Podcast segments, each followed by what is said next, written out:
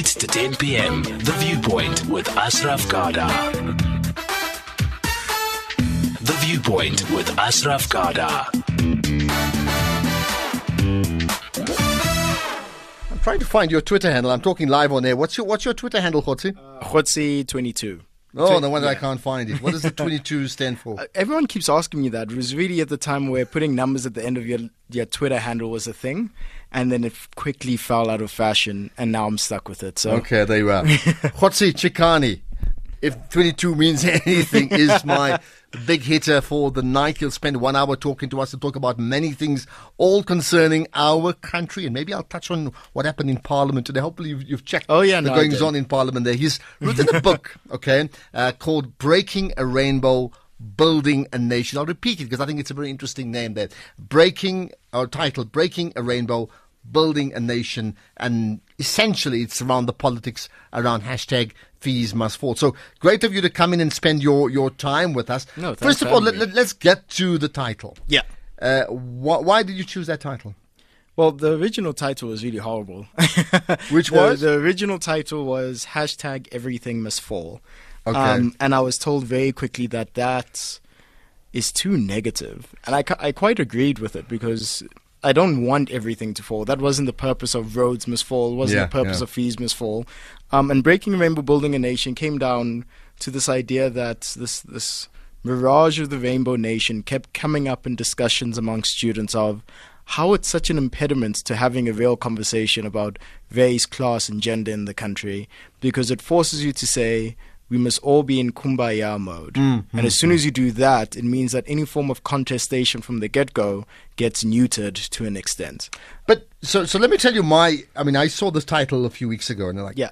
So I'm the Rainbow Nation. I'm I'm the I'm the utopian, and I'm saying, what is this guy saying? We should break the na- break the rainbow to build a nation. Which, in simple terms, people listening in would understand it to say, don't be more than one.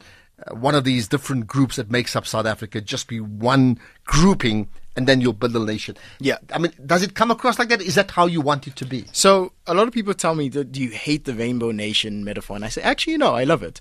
Uh, for me, and I explain it in the book that the rainbow nation metaphor is probably the best way to describe the current state of our country. So whenever you look at a rainbow, very simple, seven colors that run in parallel with one another into infinity. Mm-hmm. And that often describes the way we think about integration that different races, different classes don't truly integrate. We're just next to each other, barely touching and barely truly understanding where we stand, who we are, recognizing our differences. However, and this is the where I think I like my metaphor now, is between these colors, there's always this white hue. So any space of integration is always dependent on some sort of white space, if I had to use that phrase, some sort of determination that if white people feel comfortable here, then it's true integration. If white people don't feel comfortable here, then it's a it's a weird, it's just people in a room, and it's never truly recognizing people's differences. And I think in that way, the Rainbow Nation makes complete sense. Um, and then we should use it if we understand it that way. But understanding it that way makes you realize that that's not the type of country that you want to live in. But do you think it's true? That means, in terms of coming together post 94 or from 94 onwards, it would come together so long as there were spaces, as you said, in terms of these lines between the different Yeah. colors for, for white people. Do you, you think that's true? Yeah, think about the highlight moments of integration in the country, right? The Rugby World Cup. So I, I talk about the Rugby World Cup. I wasn't here in the country at the time. I was a young child back then. Um, but the stories that you hear is this is dominated. But rugby at the time was a white sport. When you talk about the Soccer World Cup, here's another example. The Soccer World Cup was a place for all South Africans to come together but certain locations of stadiums were shifted purposefully away from traditionally black areas. So I think about the decision not to go to the Athlone Stadium and build a brand new mm, stadium mm, mm. Um, in in Cape Town. And when you think about, there was this fascinating report. Um, that I read a couple years ago. That's that's in this book as well, where it cited that moments where South Africans integrate the most in this country are sporting events and shopping centres, and it makes you wonder. Well, that's bizarre why are those the only places? And when white people do come, and I, I don't want to vilify white people in any way, but when white people do enter a black space, it's usually a curated black space. It's not the true experience. It is the township tour, or it is can I go with my black friend into a black area as long as you chauffeur me Hmm, into it? And so when you set those preconditions, that's what I describe as those white hues. It's not something that is fundamentally bad, but it's one that skews the type of integration that we see. Okay, I'm going to certainly engage, allow you know you to call in, so you can engage anytime. 0891 104207. 0891 104207. Uh, that's to call in. If you need to tweet us, hashtag SAFM Viewpoint, uh, and then tweet and tag me, Ashraf Garda, tag SAFM Radio, and then also tag Kgotsi22. Yeah. K G O T S I, Kgotsi22. You'll pick up uh, his uh, Twitter handle as well. L- let's, we, we're going to come back to the Rainbow Nation Yeah. just now. Let's get to Fees Must Fall. Yeah. Okay. So you were at UCT, I understand, around that time. Yes, right. I was at UCT. But, but let's get to the, the report card. Did fees must fall? I want to put it on video as well. but it's very important. The evidence. Uh, I'm thinking about people like uh, Sizwe Mpofu Walsh and uh, Shaeera Kalla, Fasiha Hassan, and Mcebo Dlamini uh, listening to you. Yeah. Did it work, all things considered? Yeah, in terms of changing the conversation, in terms of making people realize that the current state of the university system in South Africa before fees must fall was completely unsustainable. It was a system that said, we acknowledge there's inequality in the country. We acknowledge that the majority of people who go to university are coming from poor working class, if not poverty stricken backgrounds. And we acknowledge that the majority of people who are being excluded for university are not being excluded because they're not intelligent, but the highest rate of exclusion was because of finances. Yet we say they must still pay. It, it's a weird situation to be in, and it was just completely unsustainable. Even vice chancellors years mm, ago mm. said this situation's going to explode. So I think fees must fall was good in the first regard of saying there's certain situations in society that we need to open our eyes up to to essentially realize that this is an untenable situation. I think the second victory was giving discourse or the vocabulary to students to understand the plight that they're going through. In particular, at previously advantaged universities. Mm, mm, mm. So, in previously disadvantaged universities, I talk about how fees must fall has been happening at all previously disadvantaged universities for the past two decades. Easy. If a protest is fee related or finance related, in my mind, that is fees must fall, and therefore there's been a huge war happening in the country. Right? the important thing was at previously advantaged universities and making them realize that you are not set apart from this battle. Hmm, hmm. You are not somehow different from it. But you need to give people the vocabulary as, well, as well as the numbers and the belief that you can actually change something. And my supervisor, so I'm still trying to finish my master's at WITS as well, my supervisor made such a fascinating point and said there's nowhere else in the world where you can find that on a Monday, a group of citizens in the country demanded change from the national government, mm-hmm. and by that same Friday, obtained that change without a single life being lost. It is really a miraculous thing when you think about it. And that belief that this country can change when people stand up is something that I think some of us might have forgotten. Okay, and, and in terms of that that change, that re- that request, demand, Yeah. what, what let's just understand it. What what was the demand? Because you were close to the action in Cape Town, others were in Joburg, others were in Durban, whatever, right? Uh, what was that demand ultimately? Was it as simple as you know no fees or what? No, this is where. So in this book, I try and have maybe not a balanced view, but I try to be fair.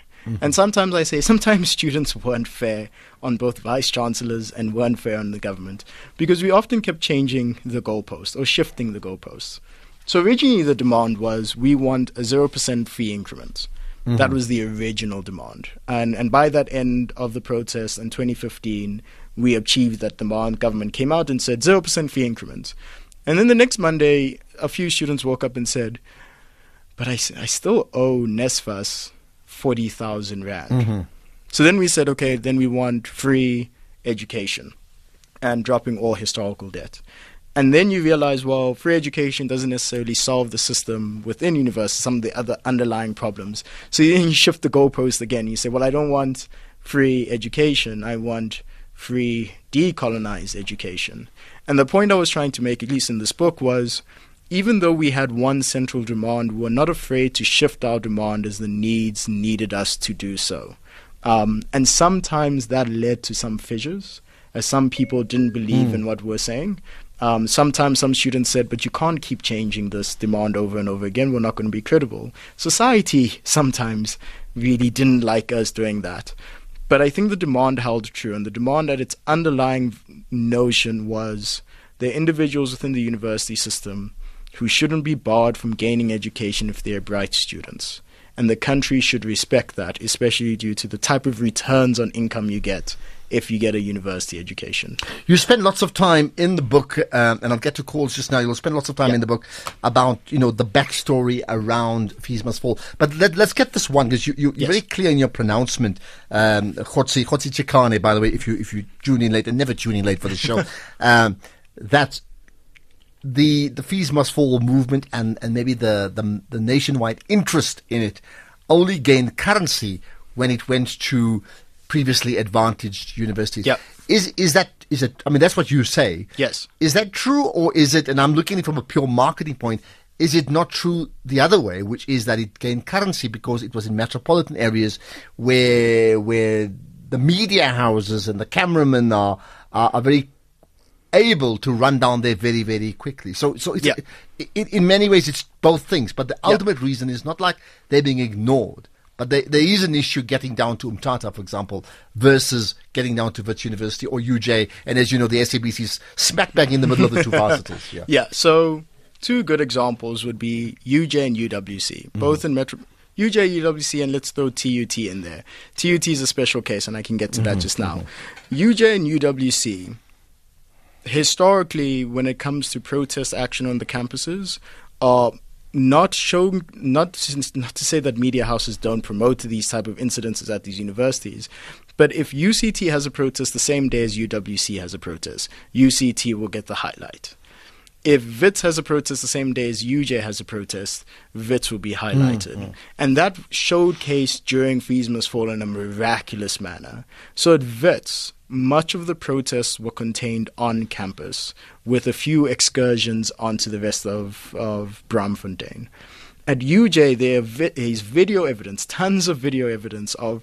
Yeah, I'm not sure if you've ever been shot at by police Thank officers. goodness. No. Um, but police officers, when they shoot with rubber bullets, are so- either supposed to shoot up into the air or down to the floor. At UJ, there is a video of students at a vigil, right, just during Fees Must Fall, who are being harassed by police officers.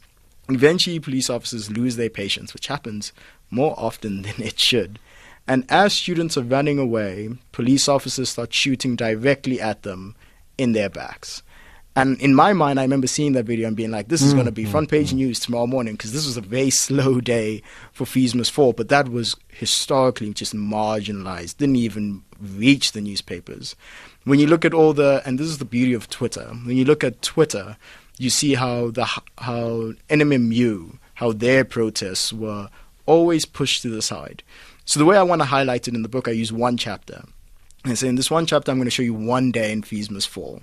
It starts from 3 a.m. all the way to 11 p.m. Hmm, hmm. And the first university that technically started the national protest on that Monday, not to say that Wits didn't kickstart off, was Rhodes University. Hmm, and Rhodes University was just completely shifted aside. But worse off, the guys who truly started the, the antagonism at Rhodes University was a TVET college in Makhanda, formerly known as Grahamstown, Grahamstown. yeah. Mhm. Right? And that TVET college and the incident that happened there sparked off the first clash between police officers and students in the country. And the question is, why wasn't that talked about? Maybe it's not sexy enough. Maybe UCT and, and Wits are the sexy universities, but it becomes a problem. Um, WUSU, so Walter Sisulu University, back in 2013, for all intents and purpose, for an entire year, did not function as a university, and the country didn't bat an eye. But we didn't even know. We don't. We even probably know. don't know about it. either, right? More, Yeah. more to come. I'll get to callers as well. 0891 104207. Breaking a Rainbow, Building a Nation. That's the title of a book uh, put together put together by. Um, Kgotsi uh, Chikane, uh, and, he, and he was a student at UCT at the time of Fees Must Fall. So that's central, but it's not just about Fees Must Fall, the hashtag Fees Must Fall. It's about the Rainbow Nation, it's about the country, it's about this thing that he calls coconuts. Chapter one is the first thing he talks about, and I will raise that as well. You are very, very, well, you're invited to share your viewpoint on the viewpoint. Safari Live returns this Sunday evening at 6:30 on SABC3. Up in the Masai Mara, we're catching up with the North Clan's hyena soap opera and the tiny sausage tree lion cubs. In the Western Kruger, the famous leopards of Djuma are on the hunt. It's live and interactive, and you can ask questions in real time using the hashtag Safari Live on Twitter. Join us on the world's largest safari vehicle from the comfort of your own living room this Sunday at 6:30 p.m. on SABC3. Call Ashraf now 0891 104 207. All right, uh, more to come uh, with the fees must fall around this very important book, Breaking a Rainbow, Building a Nation. Our guest, the big hitter for the night, uh, Kgotsi Chikane. Uh, Jay, in fact, let's get to a voice note first up. Here we are. I just want to ask those guys, where do they think the money to, to pay these fees is coming from? South Africa has this uh, magical figure called government. And you must realize if taxpayers are living on debt, there is a problem. Why are they adding to the problem? Why are they destroying property? And I'm a black, black 28 year old and I'll be considered youth. I'm studying on a personal loan. We have our grandparents and parents who have been blue collar workers, which NC forgot despite them being in the struggle. Okay, that's one thought. I'll respond to that. Yeah, um, it's often a question we got, and one of the things I debate with the Department of Higher Education was back in 2012 we gave them the figure of free education, the exact figure that they proposed um, off in 2017, mm-hmm. and the figure was it will cost you about 40 billion rand to truly okay. do this. Wow. and it was almost to the, I think we are off by 4 billion, which is a lot, but due to inflation, I guess. And we said, how you do it is through these different measures. And one of the big ones was students should pay back. But students should pay back if NSFAS is fully functioning at all gas mm, mm cylinders. Mm, mm, and because NSFAS doesn't function properly, and because NSFAS isn't able to recoup funds of students who were there before, you then have this huge deficit. So I, I run through this book of the downfall of NSFAS mm, between mm, 2007 and 2013 and how it exasperates this issue. But I would say to, to the woman who sent the voice note of this fight was also for her to essentially say that financial means shouldn't stop you from getting a higher education, especially because, and this is the most fascinating stat, if you were to take one stat out of the book, the most fascinating stat, which every time I read, I still can't fully believe. And when I triple checked it, I was mm. still shocked that in South Africa, because of the type of inequality that we have, because of the type of society, if you get a higher education qualification, you get the highest returns on your education in the world. It means that if you are able to get out of university with a degree, the chances are most likely, and there are a few exceptions, you will get a job. And the job that you get was the income that you get is much higher than if you just finished with a matric. But compared to everyone else in the world, you're sitting on top of that list. So it is in our incentive to say, get them graduating because there's clear signs that these individuals who mm-hmm. graduate generate income. And then when they do generate income, you then get that money back to feed back into the system. That was our first protocol down on our list of and things. It, and it never happened. No, it never happened. Why? What? What? What do you think? I mean. I'm just thinking about NSFAS or NSFAS uh, yeah. almost as like a state-owned enterprise. If you get, I'm yeah. playing with words here, right? Yes. But the fact that so much money could could not be collected over over a decade. I mean, it's it's it, it's, it's, incredible. It's shocking. And and the fact that whoever was in charge at that time in, in the various government departments, all the way up to the president, why would why do you think that was allowed to happen? I think the there was two unfortunate situations. One was the new, the national, I forget the exact phrase, but the National Credit Act. So when mm-hmm. Trevor Mann was, he he changed how you get credit and tightened and up. yeah, right. And it it forced NSFAS to change its processes of collecting debt. So that was the first thing. So back in 2006, 2007, NSFAS was collecting over 35% of its debt. Still very low, but still much better than where it ended up a couple years later. Then the second thing was the Department of Higher Education restructured NSFAS because of maladministration within mm, the department. Mm. Now, the ideal is when you restructure a government department that it gets better we have a bad habit of restructuring and making them worse in one way or another. And NSFAS just failed to recover from that restructuring and is continuing to fail now in many different ways. They're, they're getting slightly better, um, but they're still failing. And I think the government has to take responsibility. More importantly, students have to take responsibility because students do also sit on the board of NSFAS. People often forget this. They, hmm, hmm. We do have a seat on that board of NSFAS. And the problem about student politics is that there's a high turnover. It's not like we sit on that board seat for a whole decade. You sit on that board seat for a year and then the new person comes in and a new person comes in. Hmm, so we need to really think about how we govern such a board, how students stay represented on that board, and whether we actually have a say um, when NSFAS starts falling apart, who should be first and foremost in charge of repairing it and who should take the fall and the responsibility for its failings. Okay, let's get another call here, or the first call besides the voice notes. Jay, you're you're on the air. Hi, Jay. Hi, uh, good evening, and good evening to Tanya. Uh, Ashraf, we got to find solution to this uh, fees must fall uh, uh, thing. We have to now come back to the government. If young school girls, while still in primary school and high school, are having babies, now where is the money? Couldn't the government come to a better education for these youngsters? Tell them, look, I'll set aside every month this amount of money. Don't have babies till you finish matric and get into university. That amount of money will be set aside. It's almost about sixty to seventy thousand by the time they finish metric. So we wouldn't have this problem of fees must fall and destroying and burning and going on rampage. We should be educating and concentrating on the education Okay. and school. Let, let's get a response. Yes. Thank, thank you for that caller, Jay. Right, to respond to that? Yeah, no, I'm. Kgotsi? I don't have the stat. So my training's in public policy, um, and I know most public policy literature says that the, the stats don't prove the point that young girls get pregnant on purpose for whatever particular Absolutely. reason. Right? The stats don't back it. However, I think she still makes a valid point of this focus on education at a basic level. One of the biggest questions we kept getting was, but if we give higher education money and basic education is not functioning, that's unjust. We should fix the basic education system. And in my mind, I say, why have the dichotomy? Uh, why can't you fund both? Currently, the the government, at least a couple of years ago, used to be the highest um, spender on education per GDP in the world, right? So throwing more money at the problem for basic education isn't necessarily going to solve the problem. There's a more systemic issue that we need to analyze, and we said we're going to get there but we do understand this proper issue, which is systemic and has a very quick solution, an expensive solution. And no student will come out and say free education is very cheap. Um, it's an expensive solution, but it's a solution that we think we can pay back. It's a solution that we think has long term benefits.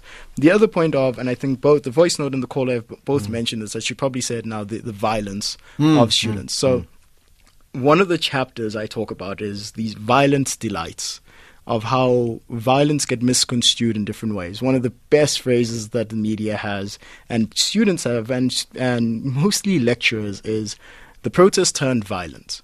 Right? That phrase turned violent usually implies that the students did something wrong. But when you look at Must Fall 2015, 2016 in particular, in different contexts, it wasn't that students miraculously just said, We're now angry we're now going to now start turning things over. There was always uh, an instigating moment. So Wits, for instance, everyone says, "Oh, Wits students turned over a car." No one talks about how the car plowed into students moments before. Um, people always talk about, "Oh, at the union buildings, they just started torching dustbins." No one talks about how the police weren't controlling the crowd at the time. Which okay, is I, I hear you, Yeah. but notwithstanding that, so let's say there was provocation. Oh, I mean, yes. Do, do, you- do you agree that that the protest turned violent? I'm- Yeah, no. Right. So, so I use this phrase of so my dad. I mean, let's talk about my dad. And mm-hmm. I mentioned my Frank dad. Chikane, absolutely, yeah. So my dad is probably one of the most peaceful people you'll meet in your entire life. Reverend Frank mm. Chikane, as the title goes. And I talk about in this book of how even my dad, when put in a circumstance of that necessitated a, an extreme reaction, even he thought about turning to violence.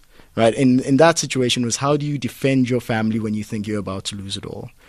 When you're in extreme situations, people turn to violence as either a defense mechanism, either so these three, either as a defense mechanism, it's the experience that you have in your livelihood, your lived experience of where you grow up, in situations where you're being antagonized, you fight back, or purely out of fear.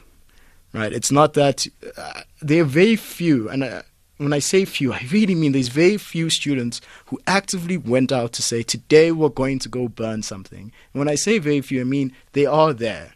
Right. So when people say, "Oh, the students never burn things," no, that's a lie. There They are did. students who go out and say, But then, "I but then, what would be the violence." so? So you gave your dad's example, which is very Yeah. interesting. What was your dad's equivalent with the students to say they reached a point where there was sort of everything to lose, and therefore they they snapped? If, and um, that's my words. Yeah. For some people, university is everything to lose. If you can't get out of university and you're going to graduate with the debt that you've collected over those years, you have then lost everything. And when I say you have lost everything for them, it is I can no longer take myself out of my situation. I can't take my sister and brother out of my situation. I can't take my mom, my family. I can't take my community out of my situation. I'm going to be stuck where I am because of the nature of the economy that we have that perpetuates poverty if you're unable to climb out. So for some people, it is that do or die situation. For other people, it is it's really scary when police officers point a gun at you. Um, some of us have a. I, I learned whether I have a flight or fight um, uh, gene. I, I realize I've got a fight gene, but purely fear induced. I think about what happened at Parliament and how all the today? chaos. When? Oh, you mean then? This is then Because there were fights at Parliament today There's always well. fights Yeah. at Parliament, apparently. And I think about how you put people in those intense situations and how someone is supposed to rationally behave. And I think that's the expectation that in a moment of chaos, you're supposed to behave rationally.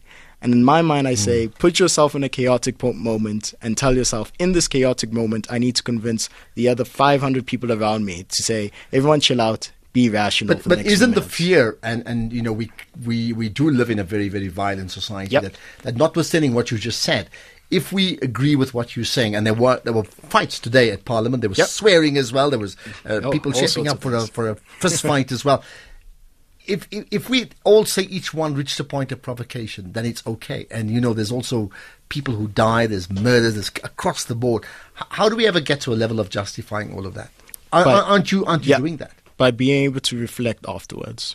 So these very few moments where a chaotic protest that turns violent, either because students turn to violence or police officers turn to violence, where a plenary session wasn't had that night, where students said, was that correct or was that wrong? And I think that's extremely important. That moment to say, even though we exhibited some form, some form of violence, can we hold ourselves accountable? And can we hold those particular individuals that force situations accountable as well? And I say this on behalf of students as well as police officers. Police officers have to hold themselves to account as well. When they provoke violence in a hmm. situation, when they're not trained enough, they should hold each other accountable. And I think that happened. And I think students did hold each other accountable. Not in all situations. You would have rogue situations as well, and you can't control that. It wasn't a. Everyone. I always say if anyone comes out and says, Fees Must Fall was a well oiled, nationally coordinated protest, I say, I want to see that WhatsApp group that you were part of. Okay, so so if it was not this well-oiled, coordinated No. national grouping of students, then what was it? there were pockets of groups. So the, the power of WhatsApp groups is always fascinating. If you're in the right WhatsApp group, you'll believe that I'm part of the the real nationally coordinated body. Hmm. But when you see what happens across the country, a lot of the reactions is Wits has done something that we didn't expect. We should copy them or we should not do something similar. UP has done something that is quite interesting. We hmm. didn't expect hmm. them to do that. We should probably text them quickly and ask them. It wasn't that on the night before, and there was one example where that might have been the case. But it's very rare that on the night before there was one WhatsApp group that said, at this university this is going to happen, at this university this is going to happen. It was extremely decentralized. But because of social media, you can communicate very, very quickly to understand the context of another situation. Revolution will be tweeted. move. I think it was It'll Fiona be tweeted. who, who made that point. Just quick, quick thought. Just let me remind Yeah. people, of course, we are chatting. I'm chatting to Kgotsi Chikane. was one of the students around the time of uh, hashtag Fees. He was based at UCT. Uh, he he studied at Oxford University, amongst amongst other things. And as he made the point about a master of public policy, I mean, that's really the space that he plays in. Uh, Mandela Rhodes Scholar and one of those top 20, uh, 200 young people we need to look out for in the Mail and Guardian 2016. So that's a, a couple of years ago. And maybe we'll just throw in that he just happens to be the son of the Reverend uh, Frank Chikane. 0891 104 207 if you wish to engage and share your viewpoint or give your point across. It's absolutely fine. Otherwise, hashtag SAFM viewpoint if you are tweeting. Um, and voice notes, of course, welcome as always. You know that 0614 104 107. Just keep the voice notes trimmed 30 seconds maximum if that's what you're doing. Let, let me ask you this then. The So the leadership, by and large, there were many other universities, but we'll tend to gravitate to two, three of the big, again, Yeah. the bigger universities, the more well-known ones. Um, what's happened to that leadership? What's your thoughts about the, the leadership role these leaders, um, some of them part of SRCs, others not, Yeah. uh, played during Fees Must Fall over that period? I think they played extremely important roles in different contexts. Uh, and you can see the different leadership styles. And I'll start with a lesser known example Okay. of Stellenbosch University. Stellenbosch University, the year before Fees Must Fall started, created this group called Open Stellenbosch, which is a Yeah, yeah. uh, they would hate me to say this, but was a Rhodes Must Fall derivative that didn't believe fully in Rhodes Must Fall's ideology, right? They tweaked it. And they were able to successfully have a fees must fall that predominantly brought all students together. Now, there were certain students who just said, no, no, no, we don't want to be a part of it. Hmm. But it was the most multiracial fees must fall in the country. You, you, people might disagree with that. That would be my opinion. Right? It's a different type of leadership compared to UCT that was extremely racialized at, at certain points, where it said, no, no, no, because of the influence of Rhodes must fall in different ways, that it's black. This is a black student issue. Hmm. At WITS, it was fascinating on how you control various different political organizations on campus and still give the persona that you're also nonpartisan. Now, that is a different type of leadership. And I think these individuals are immaculate in how they orchestrated things. They had their faults as well, mistakes were made. But the type of leaders that came out of Fees Must Fall, I will always say, is this is the generation that 20 years from now, we have to look at and say, I think you're the guys to lead us to the next stage of this country's democracy. Which, which, which is a natural segue into onto next, which is. Um, th- there's been an argument, and I forgive my naivety in terms of what happened at UCT. I've got children at, at Wits, so I certainly know Yeah, what's happened no, there. that's fine. Amongst amongst the people, there's been the accusation around say Nompendulo in terms of that feature in the um, in the Destiny magazine. I, I sort of understand that that Shaeera Kalla was also asked to be on the magazine and she's she's refused. I'm not sure about that. Yeah. Um, Mcebo Dlamini is now standing on the ANC Youth League ticket. Uh, Fasiha Hassan is part of the ANC election machinery and she Yes. won some peace award last week. Uh, Yes. there could be many others I'm missing out on. Okay. Uh, you are here in front of us and you've derived benefit from that platform in terms of your insight that gives you a book, that gives you a platform to talk to me. So there's been the accusation that some of the leadership, right, um, have gained from hashtag fees must fall and they've gained personally. What's, what's your thoughts on that? Yeah, no, I would agree with it. It it would be naive for me to be like, no, I haven't gained. I didn't get a book in any way. Um, though my situation might be slightly different. I think students have gained in one way or another. The question I always ask is, if a student has gained in one way or another, what do they do with those gains? What do they do with the platform that they now have, with the new megaphone, with the influence? Hmm, hmm. Do they use that influence continuously for personal gain? or do they influ- use that influence to say how do i keep making change in this country and i think that's how we should judge students who come out student leaders in particular who come out of Okay, I think that's a mature way to put it because I'm thinking about your dad as we talk. Yeah. That I only know him because not because he's a church person. I'm not Christian, so ordinarily he wouldn't matter to me. Mm. Yeah. But I know him because of of his stance in the various protests. Yes. So that prominence that he had then gave him a voice. Yes. And a voice that I absolutely respected. So Yeah. you're saying one of the things are so, so, so he would gain, but then he used that gain. Yes. In a very collective, responsible, prominent way. Is Yes. that what you say? I would throw it out there that if you gain a platform and you don't use it to change this country because you gained it from Fees Must Fall, it is, most, it is one of the most selfish things you could possibly do as a student leader. Right? And some people might interpret that in different ways of, well, if I run for political office, then that's a selfish thing. Right? People were always, and people always make this argument of, people who are part of political parties who then went into this non-partisan fees must fall and then went back to their political parties should be vilified. Yeah, and I that does come like- through, yeah. yeah, and I make the question of like, what did you think was going to happen? Because got- because all these people were, were parties then too. Whether were, it's yes. let's say let's say it's predominantly ANC EFF as well. Yes. right.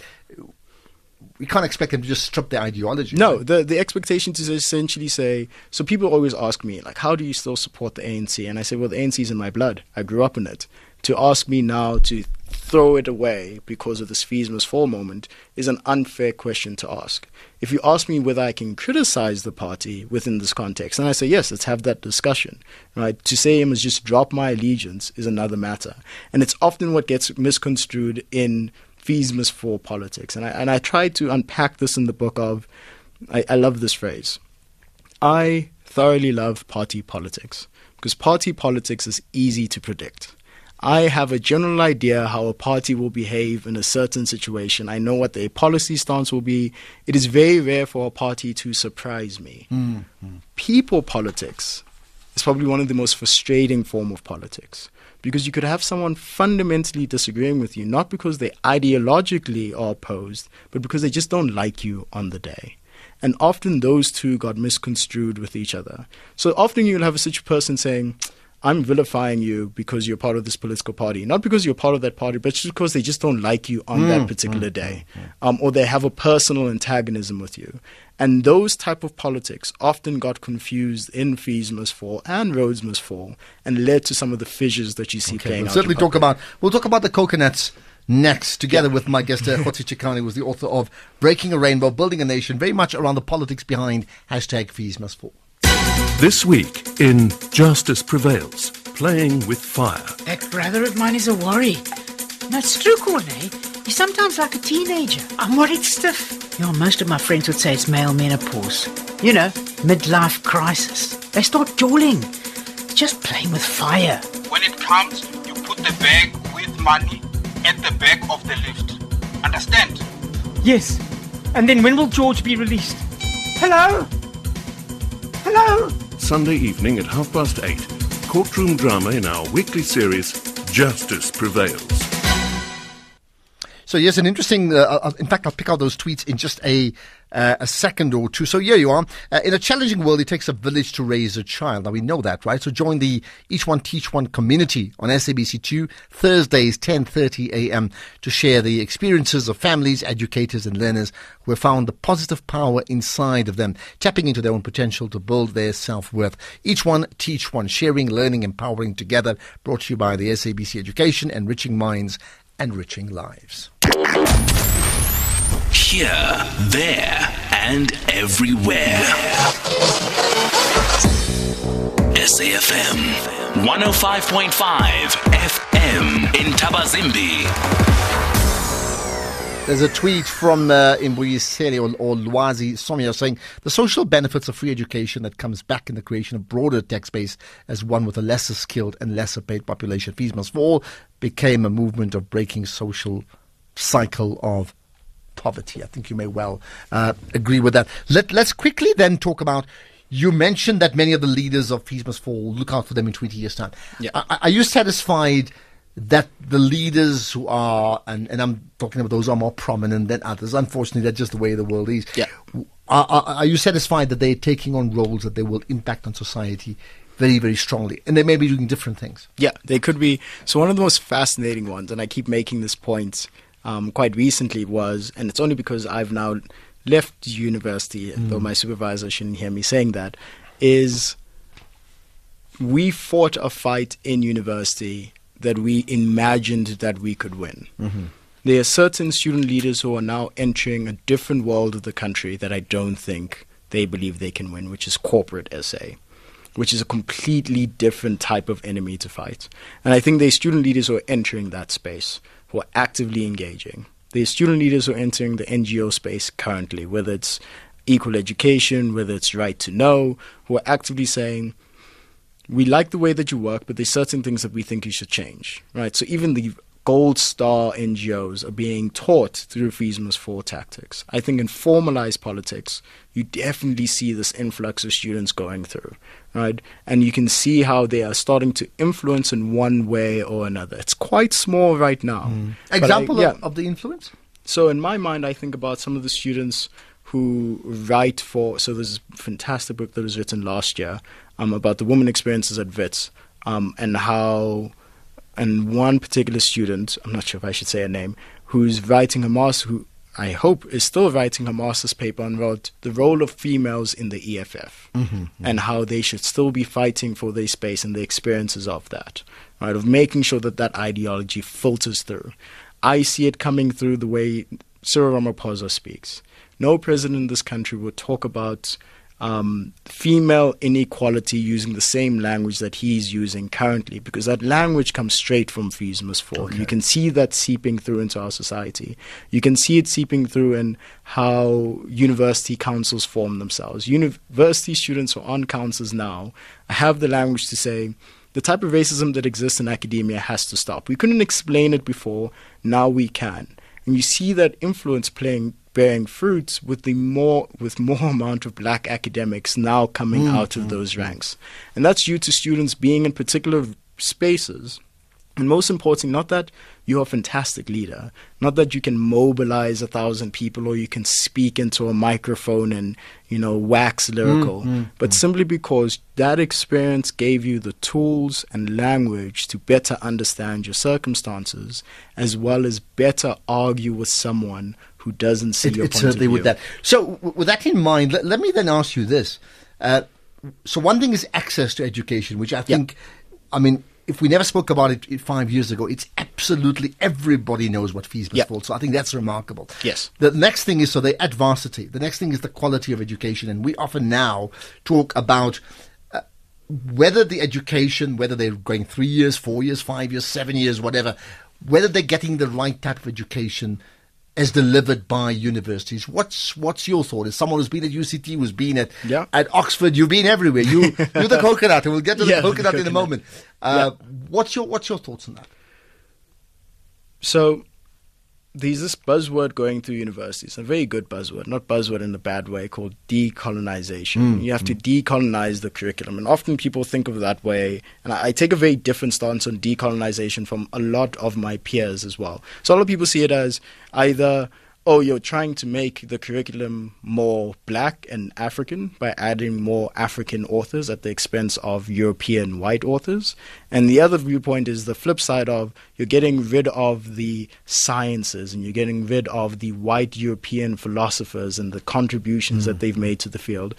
I say uh, both arguments don't kind of sit well with me. For me, decolonization is, for whatever reason, universities stop saying we want the best argument to win.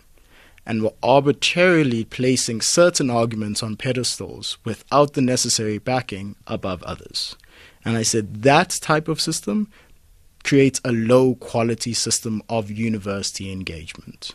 If you want true university engagement, you say no form of knowledge is the archetype form of knowledge. Mm-hmm. No form of knowledge is completely untouchable, right? If you can prove, and it's why when you, even the sciences, the whole logic of testing a hypothesis Mhm. is not to test that something is true, but to test that it can't, it's not failing, if that makes sense, right? Because nothing is fully true until you can find something that counters that argument, and that's the search of knowledge. And and do you find that too often we we well I certainly you know I'm part of a movement called Champion South Africa and one of Yes. the things that, that irritates me is we, we do use the USA as the as the paradigm for everything and some Yep. may say well because it's true but we'd like to have that change but do you find there's this acceptance of a Western standard as it must work because it's been adopted in the West Yes. um, as as as what we all do Yeah, and, and and for me, it is even if the Western argument is fantastic, why wouldn't you listen to a counter argument, right? Because you don't know if the counter argument is going to be good or not if you don't even bother to listen to it. And I say that type of engagement doesn't make sense. It's what arbitrarily privileges some sort and form of knowledge that happens to be Western. Now, my issue is then I started studying decolonization. I realized that Mm. Latin American authors were having the same privileges of, but why do Latin American authors arbitrarily get privileged over African uh, authors. And this cycle can keep on continuing as long as you accept that I am willing to challenge all forms of knowledge in being able to form my own form of thought without someone saying, this is standard, just believe in it and use that to base all your And that's your definition of and, decolonization. and that's my definition of decolonization. If you have that side, that type of pure pursuit of knowledge, you then get the quality of instruction. Because the quality of instruction will never be repetitive. Because a lecturer is constantly saying that I need to constantly be checking my own bases of knowledge. I need to be constantly looking for new arguments against my view to sharpen my view. Often people say, This is my view, and I'm going to find new arguments to back it up, rather than how can I challenge this? How can I sharpen Mm, my good argument? point. Yeah, more to come. Breaking a rainbow, building a nation. Uh, with the, with the author of the book is a young is a young South African, Kgotsi Chikane, and maybe you're going to look out for him in terms of where he goes. There's another a point that the cost of loss of life and destruction of property are not acceptable. Uh, surely there was. There was another method from from K. You want to just pick up on that? I mean, we've touched on it already. Yeah. Just cost of um, uh, loss of. Well, I'm not too sure about loss of life here. With with if its fees must fall, no. No. Loss of life. There was no. one person who passed away through a complete freak accident through a fire extinguisher. It was a worker. It was a complete. And then one student who died at TUT this year uh, because of police actions and police becoming quite reckless. But to that particular tweet, I would say, again, the protests have been happening for the past 20 years to no avail. Absolutely no avail. And the question is, why did South Africa become comfortable with perpetual protests by individuals saying we want to live a better life? Right? When did we become comfortable with the idea that we can have a service delivery protest every single day and that Mm. becomes the norm? Mm-hmm. And the question should be asked of if you say, because people often think like, oh, we just became angry over two weeks. No, I mean, I went into university and found this fee issue and started fighting the fee issue by the midway of my first year, and that was 2011. Right, so 2011, every single year, I found myself marching to Parliament and saying, "Parliament, this makes absolutely We no just sense." didn't report on it. That's all. Here's, a, here's another voice note. Greetings, this is Jabu Chilani in Mkhondo. My question to your guest is hmm. this one that free education is it for everyone or is it for all people who cannot afford it or is it for everybody else including the rich thank you Okay, got that. Thank you. Yeah, that is a that's probably the gold standard question, mm-hmm. right? One that I fought with my own colleagues about for the longest time. Of do you give free education to every single person in the university? Even the student who went to Michaelhouse Mm, where Michaelhouse's tuition He's is more, more is much more than varsity. Why should they get free education um, over the student who's coming from Mthatha and can't afford their fees at all, let alone pay for Michaelhouse in any type of way. My old argument used to be cross subsidize. I said, make sure that the super rich in the university pay extra more in order to pay for the poor in the university. Okay, Right, that used to be my argument. Let's talk in the next few minutes. Yeah. About about where South Africa's headed from a Yes. from a young person's perspective, but but throw in this coconut and maybe Yes. describe what coconut means because it may not be what people think it means. What's Yeah. a coconut? So coconut in this country is usually used in a quite a derogatory way. That mm. you're black on the outside, but deep down you're really just a white person, mm. Mm. right? You behave white, you talk white, you've got white privileges. Therefore, you are an other within the black community. Right? That's usually the way it's been used. I try and repurpose this phrase, and it's completely based on Panashe Chigumadzi's Ruth First lecture a couple years ago, where she essentially equated coconuts in the country as a political grouping a political grouping that has certain political capital that they can take into different spaces. And I thought that was a fascinating way to look at it. So I use that same argument to say coconuts in South Africa are a political grouping that you have a, have to pay attention to. They're the one one of the few groupings, and there, there'll be a lot of people who hopefully will resonate with this, who on a Friday night can go to Zone Six in Soweto, on a Saturday morning find themselves in Neighbor Goods Market, in the afternoon find themselves in Maboneng, Yeah. right, and then the next morning find themselves in their church in Soweto, right. After at some point spending a rooftop night in Sandton. Mhm. There are very few people who can navigate all those spaces and never truly feel uncomfortable in either one of them. And, and they all have one thing in common social capital. And they all have that social capital. And some of them have economic capital. And the mistake is if you're a coconut, you must be rich. And I say, no, no, no, no. Some people can carry that social capital and economic capital and utilize it in a space. And the question is, is what we were talking about before. If you're in a space like that, how do you use your political capital? Okay. Sometimes coconuts will use it to keep benefiting themselves, but you have this increasing trend of coconuts essentially saying, the way the system is set up is even if we were trying to use this platform to uplift ourselves, we would be sti- we would still be stuck in a situation that because we're black in this country, there are certain advantages that we won't reach. And the decision gets made of am I comfortable with that situation and the privileges I have? Or am I willing to say enough's enough with this space, I want to change So it. what what then is the role of these uh, of, of these coconuts? Uh, because you one of them by by your definition, yeah, right. Um, and and and many other people we may be familiar with. So so what would their role then be in, in South Africa? Sizwe Mpofu Walsh, because I'm just thinking now. I mean, all of you have something in common. You have parents or family.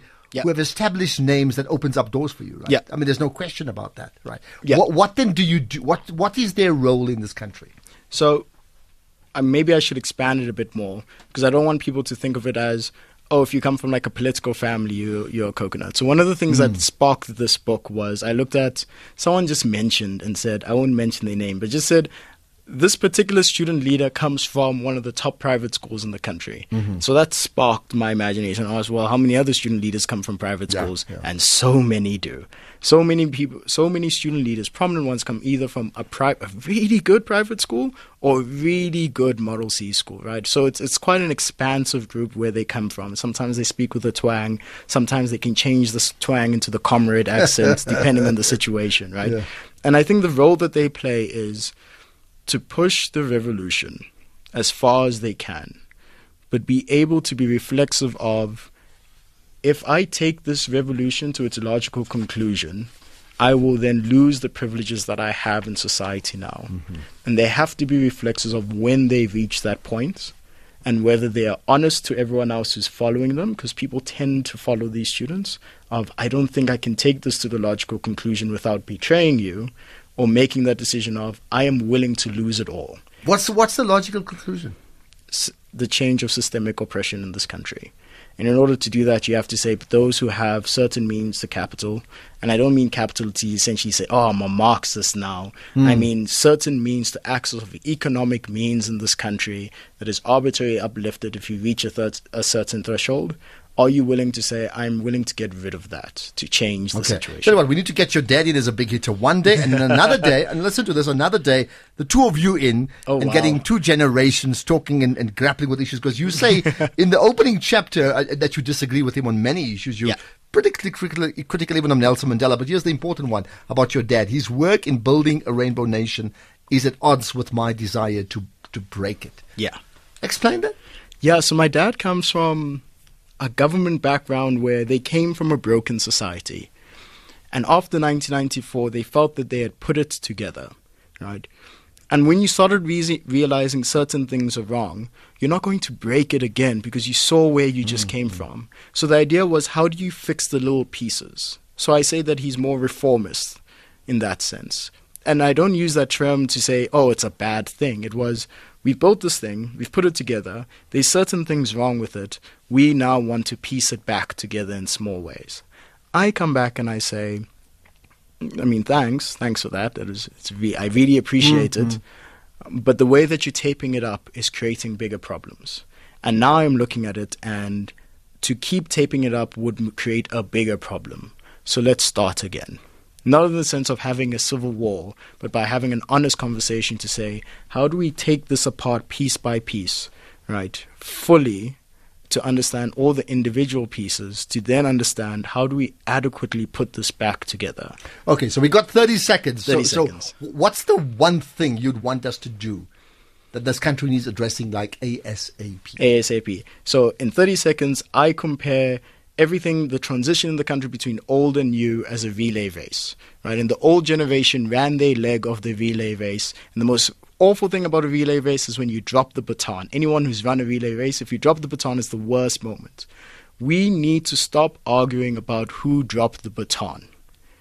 And we need to pick it up and continue the race. We have dropped the baton. I think we've dropped the baton. Okay, Let's leave it at that and pick up that baton. Thank you for your time. There you are, uh, Kgotsi Chikane. Now, the book, Breaking a Rainbow, Building a Nation, lots of things within the book I didn't want to read because the plan is for you to buy the book and you absolutely need to buy the book, if nothing else for the cover, because it's a, uh, probably the most colorful book cover I've seen in a long, long time. Get the book. I'm sure it's available just about every place Yeah. that, that you, you need to get it, including on Amazon, I understand, yeah. as per your tweet or Instagram post that I just saw. Um, thank you for your time. Most appreciated. Yeah. We're going to talk, by the way, about graduates not getting jobs as per today's protest. Ironically, in a moment, let's get the news now. It's nine o'clock.